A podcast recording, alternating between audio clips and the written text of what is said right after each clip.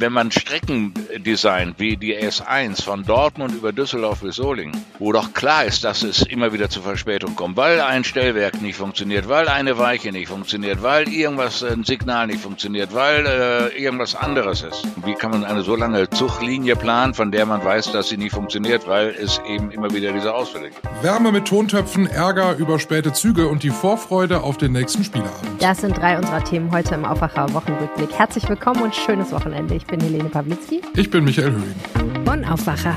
News aus Bonn und der Region, NRW und dem Rest der Welt.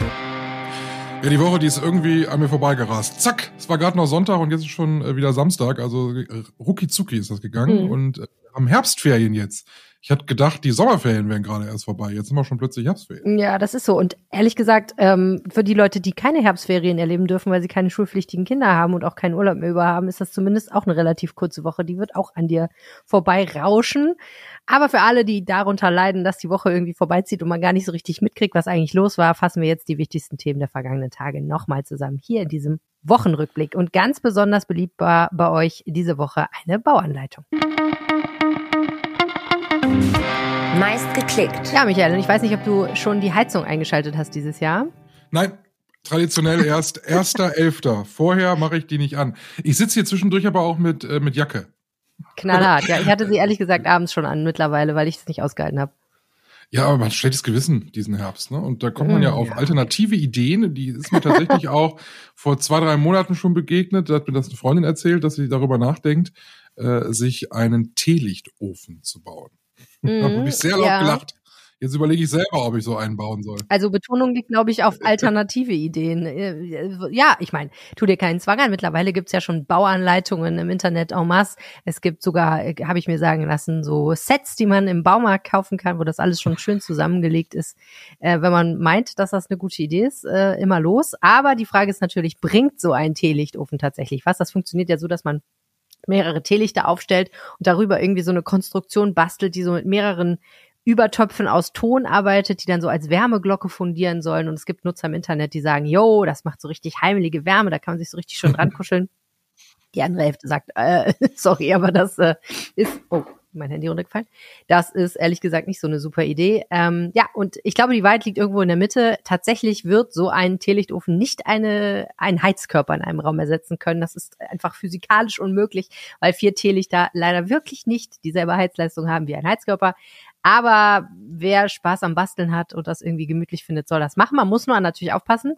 Brandgefahr, also diese Tontöpfe sollten nicht zu nah an der Flamme sein. Und dazu kommt noch, das haben Verbraucherschützer gesagt und ich fand das einen guten Punkt, wenn man Teelichter anmacht, viele und lange brennen lässt, dann muss man halt gelegentlich auch mal ein bisschen lüften, denn die verbrauchen ja Sauerstoff. Und dann wird es ehrlich gesagt sofort wieder kalt im Raum. Also so richtig effektiv ist das nicht. Ich habe mir schon gedanklich vorgestellt, dass wir im Büro sitzen und neben uns, zwischen uns so ein Teelichtofen hätte schon was romantisch Heimeliges eigentlich. Ja, äh, du, ich bin ehrlich gesagt nicht ganz sicher, ob wir in der Redaktion offene Flammen benutzen dürfen. Aber ich befürchte ja, äh, wer weiß, was dieses Jahr noch kommt. Das kann alles noch auf uns zukommen. Bei uns ist es aber komischerweise auch nicht kalt. Also ich habe schon von Leuten gehört, die im Büro sitzen, die, die sitzen da in dicker Jacke und mit Decke überm Schoß. Also ich habe jetzt noch nicht gefroren. Ich friere da immer. Schon das ganze Jahr. Schon im Hochsommer habe ich da gefroren. Also insofern, Ach. ja. Vielleicht baue ich mir demnächst mal so ein schöner Teelicht, ja, ist wirklich so, schön Teelichtofen für den Hochsommer. Vom Teelichtofen jetzt in den Nahverkehr. Story der Woche. Es gibt ja eigentlich überall in NRW irgendwelche Bahnlinien, die chronisch zu spät kommen. Gut, wenn man auf andere Züge ausweichen kann. Nicht so gut, wenn die eine Bahn die einzige ist, die überhaupt fährt. Die drei bergischen Großstädte Wuppertal, Remscheid und Solingen ärgern sich tierisch über die S1. Die führt von Solingen über Düsseldorf bis nach Dortmund und kommt ständig zu spät. Und Leute, ich kann es aus eigener Erfahrung sagen, ich habe in Dortmund gewohnt, die kommt wirklich immer zu spät. Die neue Idee, der Zug soll nicht mehr so weit fahren, damit er insgesamt pünktlicher ist. Für den Remscheider Oberbürgermeister Burkhard Mast weiß, ist das richtig wichtig. Er kämpft seit vielen Jahren für eine bessere Anbindung seiner Stadt an den Nahverkehr. Hallo, Herr Mastweis. Hallo, Herr Höhing. Man muss die Situation ein bisschen für die erklären, die das nicht kennen, die Situation. Remscheid ist eine Großstadt mit 110.000 Einwohnern, 114.000. 114.000. Da bestehe ich drauf. mit 114.000 Einwohnern, ähm, hat einen Hauptbahnhof, da fährt ein Zug, das war mal früher der Münchner, ist jetzt die S7. Ähm, und sie sind aber sehr darauf angewiesen, vor allem die Remscheider sind darauf angewiesen, auf die Verbindungen, die in, in ihren Nachbarstädten passieren. Weil wenn man zum Beispiel nach Düsseldorf oder nach Köln möchte, dann muss man halt immer nach Wuppertal und Solingen und dort dann einmal umsteigen. Es gibt also zum Beispiel keine Direktverbindung von Remscheid nach Düsseldorf. Noch nicht, die kommt nämlich bald. Ähm, sie sind aber halt abhängig von, von so gewissen Grundlinien, die in anderen Städten fahren. Und da gibt's jetzt ein bisschen Ärger, vor allem bei der S1. Das ist die S-Bahn, die zwischen Solingen und Dortmund fährt, ähm, mit Halt in Düsseldorf. Und das ist, glaube ich, der wichtige Halt. Wie genervt sind Sie von diesem Bahnchaos, was Remscheid schon so viele Jahre hat? Also äh, genervt sein, ähm, ich dadurch, dass ich selten ÖPNV nutze, ich persönlich nicht, äh, weil mir tun natürlich die ganzen Pendlerinnen und Pendler leid. Weil äh, wir, äh, man muss jetzt unterscheiden. Zu, Punkt eins, wir kämpfen seit langem für eine vernünftige Direktverbindung. Denn man hat uns vor Jahren mal vor, äh, der frühere Geschäftsführer vom Verkehrsverbund versprochen, ihr kriegt die und dann wieder war es dann doch nicht. Und dann der äh, Geschäftsführer, der bis vor kurzem tätig war, Herr Lünser, der hat, war wirklich sehr verlässlich als Gesprächspartner. Wir haben es geschafft, dass wir dort die Direktverbindung bekommen zum Ende des Jahres regelmäßig. Bisher hatten wir sie nur morgens und abends. Und jetzt kriegen wir sie regelmäßig, äh, äh dass wir durchfahren können. Das ist wichtig für eine Großstadt, für die Pendlerinnen und Pendler nach Düsseldorf. Zweite Aussage, wenn man die Verkehrswende will und eine vernünftige Mobilität von der Straße weg auf die Schiene haben will, in den ÖPNV, in den SPNV, da muss der aber funktionieren.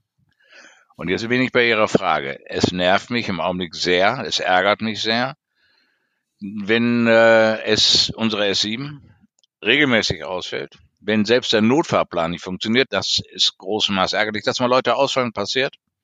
Nur wenn das über Wochen geht, dann kriege auch ich einen dicken Hals, weil die Leute mir, wenn mir einer schreibt, sagt, äh, ich überlege hier wegzuziehen, weil ich nicht pünktlich zur Arbeit komme. Und zwar regelmäßig, nicht nur einmal, sondern mhm. über Wochen und Monate. Dann ist das zwar eine sehr zugespitzte Aussage, aber das gibt Stimmung wieder. Wenn Sie jetzt beim VR anrufen, sind Sie dann Bittsteller eigentlich als Oberbürgermeister? Also wie ist denn so die Gesprächssituation? Ist das auf Augenhöhe also mit, oder? Nee, also mit VR ähm, komme ich gut klar. Das sind äh, vernünftige Leute und äh, gerade der leider ausgeschiedene Geschäftsführer war ein sehr verlässlicher. Sein, äh, äh sein äh, Spannmann, der zweite Geschäftsführer, mit dem ist das alles sehr unkompliziert. Mit dem habe ich noch vor zwei Wochen telefoniert. Also da, ich komme nicht als Bittsteller vor. Natürlich haben die manche Probleme, die nicht jetzt auf die Schnelle zu lösen sind. Wir, wie gesagt, ein Anbieter, kein Personal hat, weil Leute gekündigt haben nach, äh, mit einer relativ kurzen Kündigungsfrist, dann ist es ein Problem. Nur das hilft unseren Pendlern nicht weiter und deswegen sage ich ja, wo ist denn die nachhaltige Personalplanung?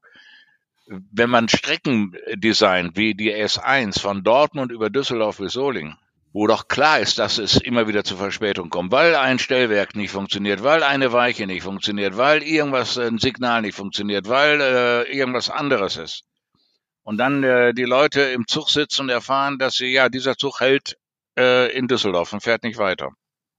Hm. Dann ist das nicht lustig, dann finden das die Pendler nicht lustig. Und äh, da sind Webfehler in den Konstruktionen drin. Also wie kann man eine so lange Zuglinie planen, von der man weiß, dass sie nicht funktioniert, weil es eben immer wieder diese Ausfälle gibt. Jetzt ist ja der Vorschlag von Ihnen und von Ihrem Solinger Kollegen und Ihrem Wuppertaler Kollegen, die S1-Linie äh, zu verkürzen, dass sie eben nicht mehr so, äh, so eine weite Strecke fährt zwischen, zwischen Solingen und Dortmund, was ja wirklich ein Brett ist. Ähm, auf der anderen Seite müssen Sie dann anderen Städten, äh, nehmen Sie quasi die S1 dann weg. Da muss man egoistisch sein? Nein, man muss nicht egoistisch sein. Man muss auf Probleme hinweisen. Und wenn man sagt, äh, der Vorschlag ist es nicht, dann muss man müssen andere machen, damit hier Solingen, Remscheid, Wuppertal ist etwas besser versorgt, äh, äh auch ICE-mäßig, damit wir nicht äh, äh, un unsere Menschen, unsere Pendlerinnen und Pendler nicht im Regen stehen, im wahrsten Sinne des Wortes. Denn äh, wir machen doch die Erfahrung, so funktioniert es nicht. Und so eine lange Strecke, ich bin äh, am Montag äh, bin ich Zug gefahren von Berlin hierhin Ich hatte nur 35 oder 40 Minuten Verspätung. Das ist schon fast pünktlich. Das muss man sich mal überlegen. Man kann nicht keinen Anschluss mehr planen. Ich äh, das letzte Mal, als ich die Strecke gefahren bin, äh, musste der Zug äh, auf freier Wildbahn, hätte ich beinahe gesagt, anhalten, wir alle raus und in den nächsten äh, Zug rein und da hatte ich zweieinhalb Stunden Verspätung. Also wissen Sie, wenn ich von hier aus nach Hause fahre, brauche ich im Auto 20 Minuten, mit dem ÖPNV fast zwei Stunden. Ja. Noch Fragen? äh, jetzt ähm, wissen Sie ja aus eigener Erfahrung, wie lange sowas dauert, bis man mal irgendwas an der Strecke ändert, bis man mal eine neue Linie einführt oder bis man einen Streckenverlauf geändert hat. Aber nun ist Remscheid in der glücklichen Verfassung, in Kürze mal endlich eine eigene Verbindung zu kriegen zwischen Remscheid, Lennep und Düsseldorf. Ähm, es wird die RB, äh, ne, der RE 47, RB 47, das war früher mal, äh, RE 47 wie, wie groß ist die Freude bei einem Oberbürgermeister, wenn das endlich mal nach so vielen Jahren geklappt hat? Äh, auch wenn es nicht so klingt, die ist riesig. Wissen Sie, wie lange ich dafür gekämpft habe, wie viele Male ich beim Verkehrsverbund war, wie häufig mit Herrn Lünser, der uns wirklich klasse unterstützt hat, äh, darüber gesprochen habe, wie häufig ich auch mit Nachbarstädten darüber gesprochen habe, dass das jetzt endlich kommt, denn die mussten alle zustimmen. Also Kreis Mettmann, die dort ange, äh, äh, kreisangehörigen Gemeinden, da hat es viele, viele, viele Gespräche gegeben und als dann äh, das Signal kam, weil es musste auch der Landtag zustimmen, weil es ja auch um Geld ging, dass dann, als dann der VR signalisiert hat, wir haben's und wenn der Landtag jetzt zustimmt, kriegt das. Es geht ja auch um Zugmaterial.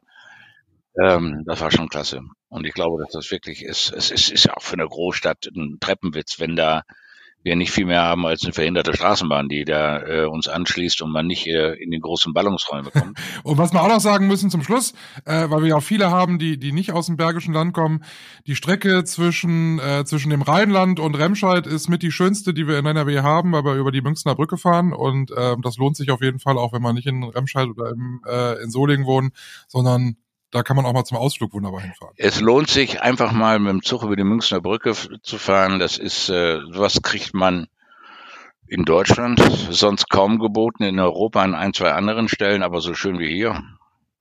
Und wenn der Zug mal langsam fährt, ein Traum, der Blick darunter. Und übrigens, man kann diese Brücke auch deswegen äh, ruhig in Scharberg aussteigen oder in Güldenwert, man kann diese Brücke ja auch begehen mittlerweile.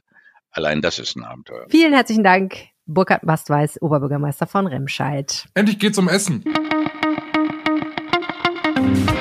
Tipp der Woche. Ja, also ich, erstmal war ich ja begeistert, als ich gehört habe, dass du Stollen herstellst. Ich kenne bislang keinen, der das richtig kann. Und äh, du hast es gesagt, dass ich eigentlich anfangen muss, jetzt äh, zu backen. Ich nehme einen mit Marzipan, bitte, Michael, wenn es geht, ja? Ja, unbedingt. Mhm. Weil Christstollen ohne Marzipan schmeckt nicht. Nee, finde ich auch. Es äh, muss schon so eine schöne fette Marzipanschicht drin sein. Ja. Ich esse mal den vom Discounter eigentlich, weil der, äh, der schmeckt tatsächlich auch mir mit am besten. Ich habe mal so ein so Premium-Stollen, also so so richtig mit Nürnberger Genusssiegel und was es da alles gibt. Also dann so richtig auch einen für, ich glaube fast 20 Euro. Der wird dann auch nicht in Zellophan eingepackt, sondern der kommt dann in so einer Kiste und also richtig richtig High-End, ein High-End-Stollen. Hat mir nicht geschmeckt. Hm. Vielleicht bin ich auch einfach, dadurch, dass ich immer die günstigen esse, geschmacklich versaut. Und da wollte ich dann wissen, äh, wie schmeckt denn eigentlich so ein selbstgebackener Stollen? Und da das hast du dich ja einfach mal selber dran gestellt ans Backbrett. Genau, habe ich im Internet geguckt, Rezept, und dann habe ich angefangen. Und dann ist es äh, mal ganz wichtig, dass man den jetzt eben nicht am dritten Advent äh, macht, weil das dann äh, einfach zeitlich nicht mehr passt. Wenn der nämlich gebacken ist, dann kommt da ja ganz viel Zucker drauf, das muss dann alles da einziehen. Und dann muss man den eigentlich am besten in, ähm, in Tücher einwickeln und dann muss der an einen Ort, wo möglichst oft eigentlich immer die gleiche Temperatur und die gleichen klimatischen Bedingungen herrschen. Aha. Und das ist äh, bei dir zu Hause tatsächlich äh, hm, unterm Bett. Hm. Da Weil im, im Schlafzimmer hat man meistens die Heizung nicht an und wenn dann nur ganz leicht. Und eigentlich verändert man da klimatisch nicht ganz so viel. Das äh, ist eigentlich immer so eine ähnliche Temperatur. Und unterm Bett stört er nicht. Und ähm, da kann man den ruhig vergessen. Also der kann da einige Wochen und Monate auch liegen. Aber der sollte, ähm, wenn er Weihnachten gegessen werden soll, tatsächlich mit einem gewissen Vorlauf gemacht werden. Und der beste Termin, ähm, um den Weihnachten zum perfekten Zeitpunkt essen zu können, ist Backstart 12. November. Das ist jetzt noch ein bisschen hin. Aber um ehrlich zu sein, wenn ich äh, Christstollen esse, ich esse den ja eigentlich nicht Weihnachten, sondern ich esse den ja so in der Adventszeit. Also man muss eigentlich von jetzt sechs Wochen rechnen oder so, ne? Genau, von jetzt sechs Wochen. Und jetzt haben wir ähm, 1. Oktober. Das oh, heißt äh, Mitte November. Dann hätte man zum 1. November, da müsste man sich jetzt mal langsam mit der Materie beschäftigen. Okay, gut, dass du das sagst. Ähm, wie war denn dein eigener, selbstgebackener Stollen damals? Hat er dich befriedigt?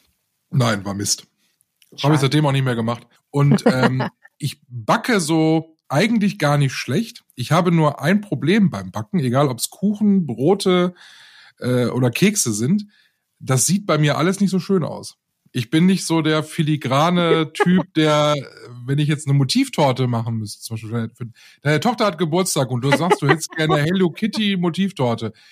Die schmeckt wahrscheinlich ganz wundervoll, aber ähm, die sieht Man halt aus. Nicht unbedingt Hello Kitty, ich verstehe das. Genau, die sieht halt aus wie runtergefallen. Also du bist nicht so der Instagrammable Bäcker, so. Nein.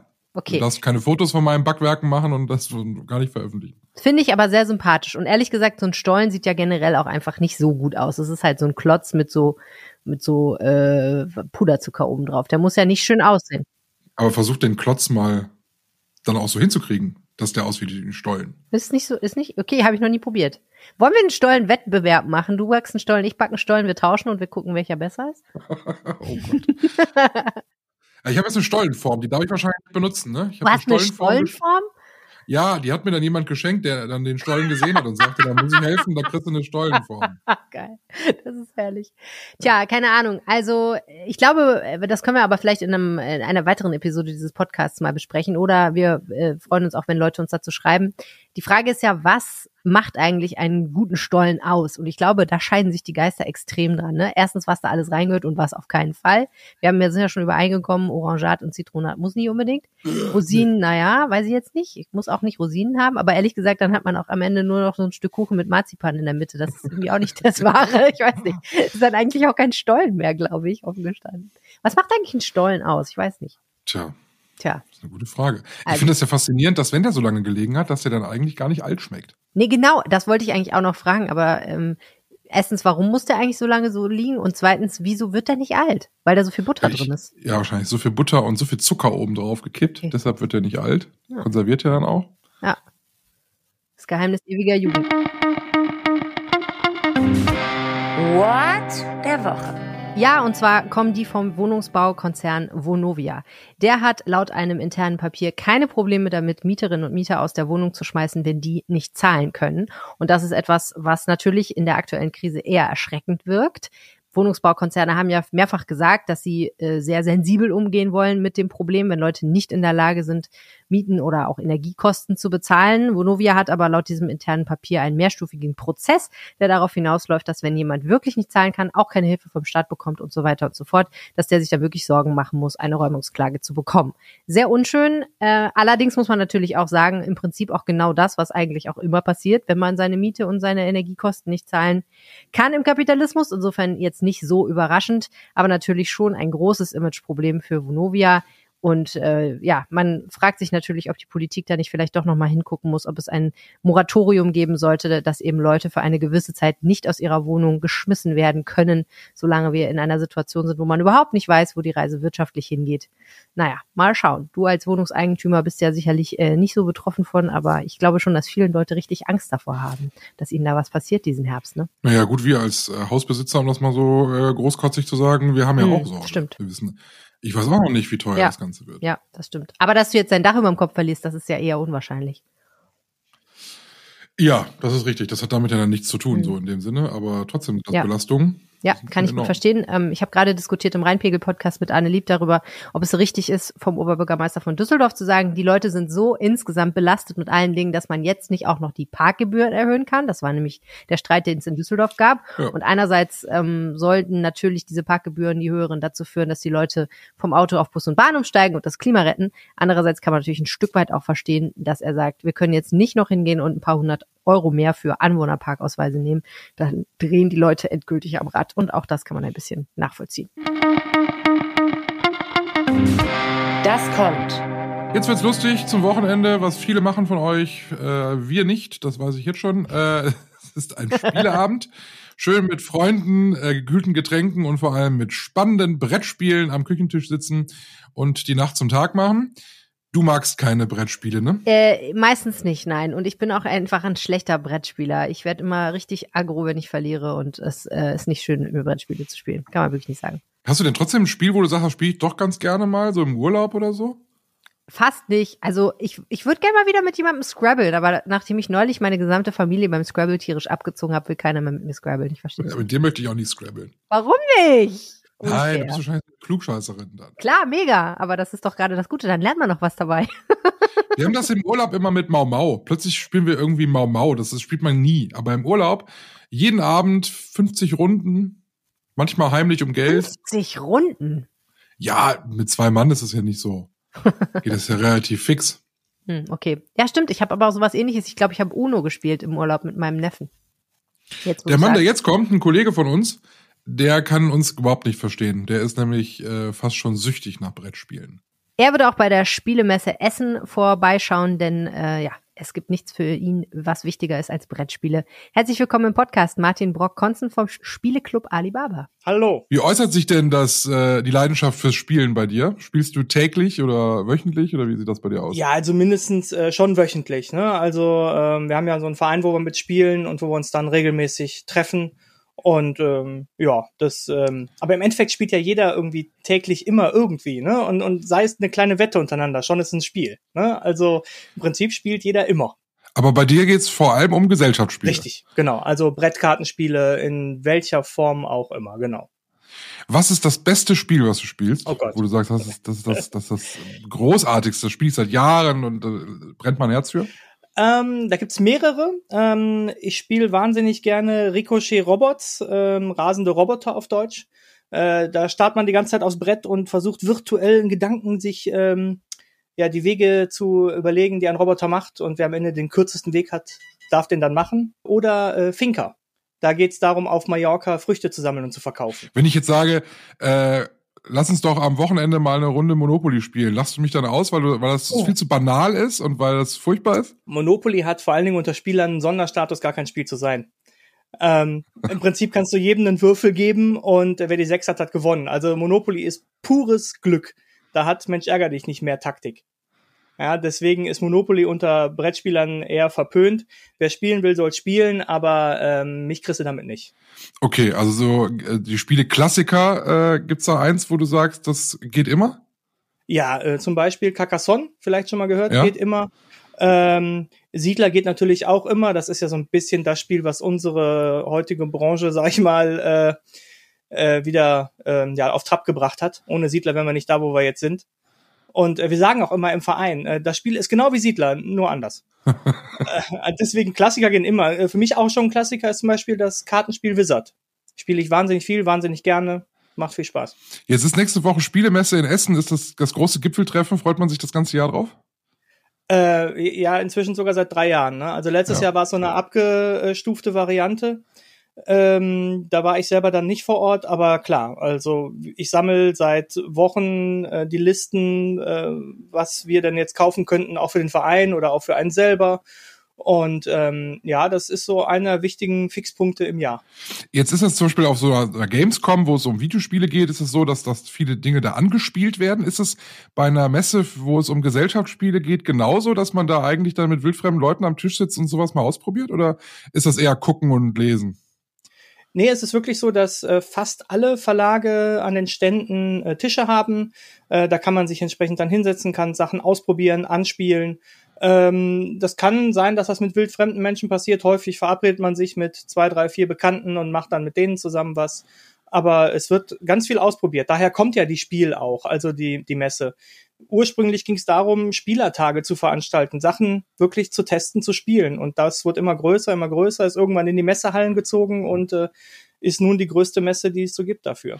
Weißt du schon, was du kaufst oder kommt es auch zu so Gelegenheitskäufen, wo du dich dort in der Messe dann quasi überzeugen lässt? Weil man muss ja dann auch blitzschnell reagieren, ne? Man muss ja dann, also das heißt blitzschnell, aber man muss dann schon ziemlich ein gutes Auge dafür haben, oh, das könnte was sein. Ja, also zum Teil äh, haben wir gewisse Listen, was wir auf jeden Fall haben wollen. Äh, da müsste ich jetzt drauf gucken, was wir konkret schon drauf haben, weil es so viel ist, was überhaupt auf einen einprasselt. Also über 1000 Neuheiten kommen ja wieder dieses Jahr raus und das muss man erstmal sortieren. Ähm, Und natürlich gucken wir auch von Stand zu Stand immer, okay, was haben die da? Sieht das interessant aus? Dann wird kurz über die Regel geflogen. Man kennt irgendwann gewisse Mechanismen und kann dann sehen, das wäre was für mich oder wäre nicht was für mich. Und ähm, dann ähm, wird das dann entsprechend gekauft oder nicht. Wir haben mit dem Verein den Vorteil, dass wir die Spiele ja für den Verein kaufen und ich dann nicht ganz so eng äh, gucken muss, äh, betrifft es mein Portemonnaie oder nicht. Und dann äh, wird das dann nach und nach alles, ich nenne das mal äh, salopp, abgespielt. Also ihr probiert das dann in eurem Kreis dann alles nach und nach aus. Richtig. Es gibt natürlich äh, auch innerhalb unserer Gruppe Leute, die sagen, äh, das müssen wir unbedingt haben. Das habe ich mir vorher auf Videos angeguckt. Das möchte ich unbedingt spielen. Die kennen dann auch die Regeln vorher schon. Ähm, aber im Prinzip alles, was wir mitbringen, wird ausprobiert und wird gespielt und im Laufe der Zeit kristallisiert sich dann raus, okay, so, vielleicht ist es doch nicht so der Bringer, ähm, dann geben wir so Spiele auch weiter. Ne, also an andere Gruppen oder so. Ähm, das ist halt immer die Frage. Spielen ist ja sehr individuell und es muss einem halt Spaß machen oder nicht. Und ein Spiel, was mir nicht gefällt, gefällt dir vielleicht. Und ähm, so haben wir Sachen, die ewig bei uns natürlich immer gespielt werden, andere Sachen eher selten. Jetzt kommt die kalte Jahreszeit, das heißt, äh, Otto Normalspieler, nenne ich es mal, äh, fängt jetzt auch äh, langsam wieder an. Äh, Grillen ist vorbei, bei den meisten zumindest. Gibt's was, wo du sagst, völlig unterschätzt, sollte jeder mal mal ausprobiert haben und ist auch vor allem von der Hürde des Einsteigens her vielleicht nicht ganz so hoch, dass man sagt, das kann man tatsächlich an einem gemütlichen Abend, wenn es draußen schlechtes Wetter ist, mit der Familie mal spielen. Ja, die Frage ist ja, ähm, wo hat man Bock drauf? Ne? Also es gibt welche, die sind gerne so verkopft und wollen äh, Strategieklopper, nenne ich es mal, spielen, wo ein Spiel drei Stunden dauert und andere wollen lockeres Kartenspiel spielen. Da kommt es wirklich individuell drauf an, was macht die Gruppe. Aber ganz ehrlich, wenn ich so eine lockere Gruppe zusammen habe, dann kann ich auch mal easy ein Tabu rausholen oder so. Es geht ja darum, beim Spielen jetzt ein Ding zu haben, ein Spiel zu haben, was allen Spaß macht und wo ich aber in Gesellschaft viel Spaß zusammen habe. Und dann kann ich vorher ein bisschen gucken, wie ist die Gruppe zusammengesetzt? Sind das eher so Partyleute? Dann hole ich so ein lustiges Partyspiel raus. Oder was welche, die vielleicht ein bisschen nachdenken wollen, dann nehme ich so ein, ja, Strategiespiel raus. Aber gibt's im, gibt's im Massenmarkt so Spiele, wo du sagst, das kann ich überhaupt gar nicht nachvollziehen, dass das so erfolgreich ist? Ja, zum einen äh, ganz klar Monopoly. Es ist das berühmteste Spiel der Welt, ich weiß es. das einzige Spiel. Da gehen ja Freundschaften mit kaputt mit dem. Ja, Spiel. eigentlich muss Monopoly damit enden, dass das Brett quer durch den Raum fliegt. Aber äh, Nein, ähm, ist ja auch das einzige Spiel, was ein eigenes Lied hat sogar. Ne? Also das kommt ja noch oben drauf. ähm, aber äh, es gibt, was ich persönlich nicht nachvollziehen kann, sind dann diese ja relativ einfachen Spiele, sowas wie Kackeldackel oder sowas. Ja, da ist so ein Plastikhund, da schiebst du vorne irgendwelche Chips raus, die hinten wieder rauskommen. Wird als Spiel verkauft. das, verstehe ich dann weniger. Aber es wird, es, es kommt an. Also ne, am Ende ist ja das, was ankommt, das, was relevant ist. Bist du einer, der, der so ganz akribisch bei den Regeln ist? Ja. Also es gibt ja so Spiele, wo es ja auch gerne dann so familieninterne Regeln gibt, ne? Oder, oder ich war sehr überrascht, es gab mal letztens so Artikel, da hieß es irgendwie, diese UNO-Regeln kennt niemand und eigentlich sind sie richtig, äh, und sowas. Also äh, bist du da einer, der sagt, nee, nee, nee, da steht hier anders drin? Also es gibt immer Hausregeln auch. Ähm, aber äh, es ist ja so, dass ich mich vorm Spiel auf eine Regel einige. Ja, und wenn wir sagen, wir spielen dieses Spiel mit Hausregel, dann ist allen klar, äh, oder man erklärt es dann nochmal kurz, wie es dann gespielt wird. Und dann halten wir uns aber auch stringent daran, was wir dann gesagt haben. Ja, also während eines Spiels aus einer Regel ausbrechen geht nicht. Aber ähm, also so Fuschen oder sowas finde ich ganz gruselig. da brauchen wir nicht mitkommen. Wir haben früher in der Familie Monopoly manchmal gespielt und da war Fuschen erlaubt grundsätzlich. Und äh, da bist du auch nicht auf Toilette gegangen, weil dann war dein Geld weg. Ja? äh, sowas ist vorgekommen. Aber ähm, wenn man sich einmal auf eine gewisse Regel geeinigt hat, dann muss die auch durchgezogen werden. Darf man bei Mau Mau die sieben verlängern? Ja klar. Das also auf jeden zum Beispiel gar nicht, das ist so. ich kann zum Beispiel auch Uno nicht verstehen. Es hat seine Berechtigung, es ist ein super Spiel, aber gib mir ein normales Skatblatt und ich spiele Mau Mau. Es ist doch das Gleiche. Das stimmt, es sind nur einfach andere Karten und äh, ja. Genau. Aber Mau Mau, spielst du sowas noch? Oder viel zu banal? Also ich habe es früher gerne gespielt. Wir haben es einfach lange nicht gespielt, weil wir so viel anderes Zeug haben. Aber wenn einer sagt, komm, ich habe hier so ein Blatt, sollen wir Mau Mau spielen? Pff, klar, warum nicht? Ja, absolut. Ich wünsche dir ganz, ganz viel Spaß nächste Woche. Ich glaube, das wird ein Highlight für dich dieses Jahr. Äh, und ja, ich diese, bin diese ab Messe. dem Pressetag bin ich fünf Tage da, ja. Durchgehend. Also du wirst sehr viel spielen, ja. Das, das ist sogar das Komische. Ich spiele relativ wenig, weil ich die ganze Zeit von Stand zu Stand gehe, um die Sachen zu besorgen. Wir haben dann Leute rumlaufen, die sagen, das ist gut, das ist gut, ah, okay, ich gehe hin, ich kaufe, alles so gut. Also wir haben das schon genau aufgeteilt. Aber das klingt nach sehr viel Spaß und, und vielen neuen Eindrücken ja. und äh, wünsche ich dir richtig eine tolle Woche. Danke.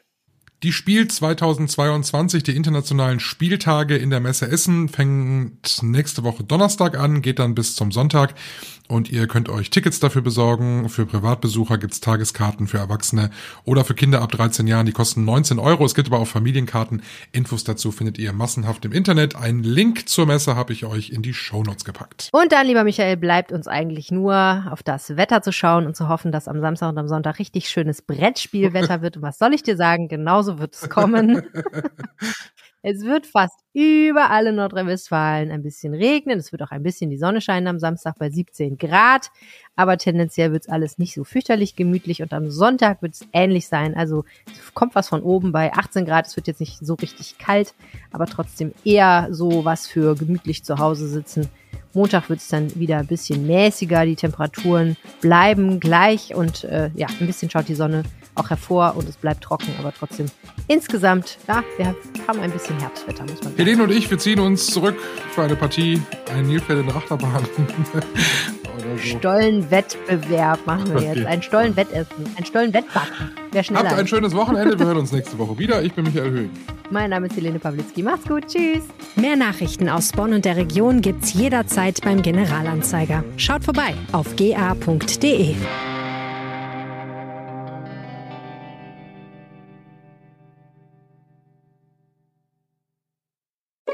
Hallo True Crime Fans. Hier spricht Katharina von True Crime Austria.